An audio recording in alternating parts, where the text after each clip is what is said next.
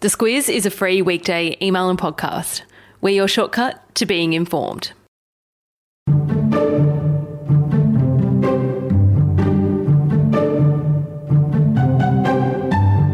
Nearly Christmas, but the news doesn't get any lighter. Nothing like a December whip through our government's world first plan to make Google and Facebook pay for news content. We're talking about the news, media, and digital platforms mandatory bargaining code. It's a bit of a mouthful, which is why in this episode we'll set the scene for how we got to this point, the problem news organisations have with big tech platforms, the counter argument from Facebook and Google, and what the code will do to address each party's issues. Squiz Shortcuts is the backstory to the big news stories. I'm Kate Wilson. And I'm Claire Kimball. At the heart of this issue, Claire, is a question of balance and fairness. On one side is Australian news media businesses, on the other are Google and Facebook. When we talk about what the beef our media organisations have with these big tech platforms, we're talking about the likes of News Corp, Nine, and even local newspapers.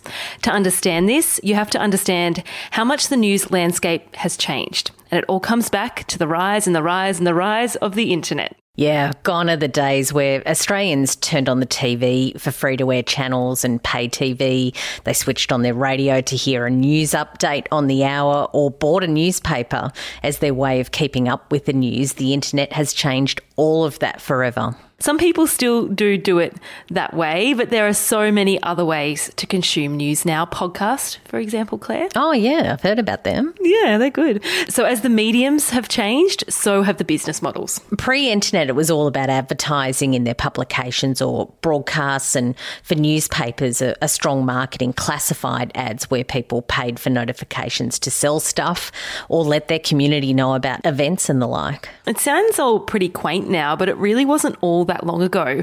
All of this has changed very quickly. Facebook only really became a thing, for example, in 2004, and look at the impact it has had on our lives. Yep, and what that's meant is that the business model for news outlets has been smashed. Now, official analysis says that for every $100 of online advertising spend, $53 goes to Google, $28 goes to Facebook, and $19 goes to other participants. Other participants being news organisations and other platforms like Amazon, Pinterest, for example. The other seismic shift, Claire, has been the way consumers like you and me read, listen, and watch our news. Exactly right. The stats say that more than a third of Australians read news on Facebook and Google, mm. which commands 96% share of the online search market in Australia, is another way that people routinely find news or have it recommended to them via apps on the phone that are powered by Google. Which has seen our news publishers and broadcasters bleed advertising dollars. Yeah, so between 2002 and 2018, newspaper revenues fell $1.4 billion from 4.4 billion to $3 billion. And 92% of that decline was from the loss of classified ads. They're big numbers, and the major players have some pretty strong views about it. Let's get into that next. Claire, Facebook is worth more than US $800 billion. Google is worth US $1.2 trillion. They are two of the world's biggest companies. Meanwhile, Nine Entertainment, which owns what was Fairfax Newspapers and the TV network Channel 9, of course, is our biggest media company here in Australia. It has a valuation of $4.1 billion. So this battle for revenue could be described as a David and Goliath one. There's little doubt that Facebook and Google are very successful businesses. We live in a capitalist system that rewards innovation and success, so there's no problem with that. Mm. The issue, though, comes from big businesses using their market power to stifle other competitors. It's a question that the federal government has been considering for nearly three years now, and in April this year, it asked the Australian Competition and Consumer Commission, the ACCC, to look at, and this is the official language, fundamental fundamental bargaining power imbalance between Australian news media businesses and major digital platforms. In a nutshell, the media companies can't dispute that the world of advertising revenue has changed.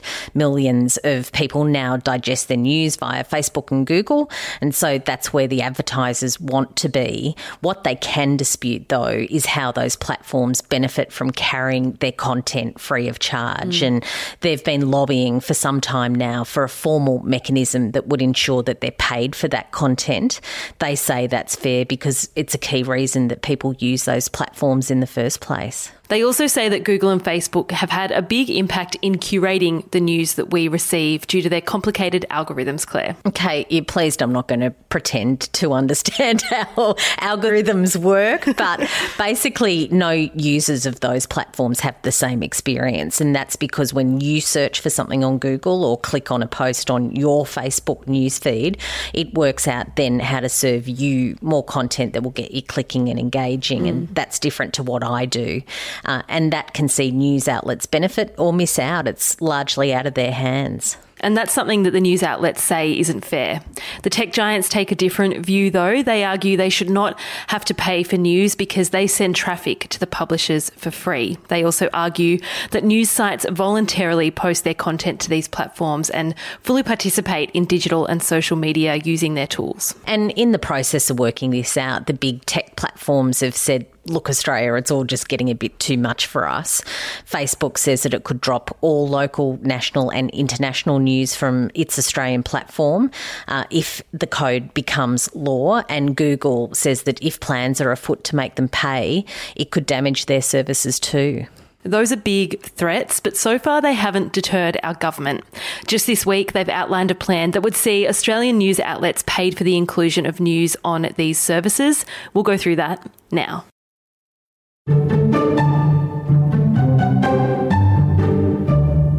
Touted as a world first, the Morrison government's plan, which is officially called the News Media and Digital Platforms Mandatory Bargaining Code, is a framework for negotiations that would see news media businesses fairly paid for the content that they generate and that's then shared via Facebook and Google. But first, the government would like to see negotiations happen outside of this. And what that means is that the media companies and the tech platforms would get on and make deals that suit them. The code would only be enforced if those parties need help to bargain in good faith and to reach a binding agreement. So, if they can't come to an agreement, there's this third party on hand who's able to determine who should be paid what.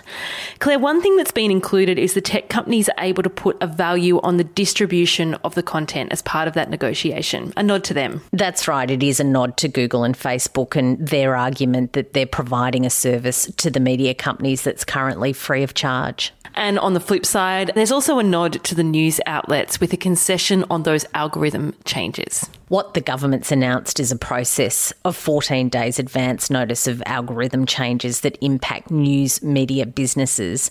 That's where the process starts. That legislation has been introduced into the federal parliament and there will be rounds of inquiry, consultation and debate. Where it lands ultimately, it's too hard to say right now, but both sides of this are coming at it with different views of fairness. Yeah, what's fair to you might not be fair to me, for example. And it's a new process, so there's an expectation that some of this might take some time to work out. Purists say that governments are never best placed to intervene in commercial negotiations and markets, but this is considered to be a failure in the market, so they can have a role if required. And this isn't the first code of conduct that's been set up to address issues of market power imbalance. A notable recent one is the Food and Grocery Code that was set up as a safety net for suppliers in their negotiations with the big supermarket chains. Yeah, and there's others that include dairy, franchising, and electricity markets. They're markets that have been identified that securing a good outcome for the industry players and ultimately for consumers can be problematic, but it's also important. But back to media businesses, what the code aims to do is ensure that news media businesses are fairly remunerated for the content they generate, which at the heart of it is about ensuring we have a strong journalism industry. It is, and the news outlets need money to do journalism, and it's important that they do because as citizens, we need to be informed about things so we can vote and make good decisions about our lives and about our country. And we're not the only nation looking at doing this. There are others looking at it. We're just the first to move, Claire. It makes us a bit of a test case, including for Facebook and Google. And that's our shortcut to paying for the news. On to our recommendations.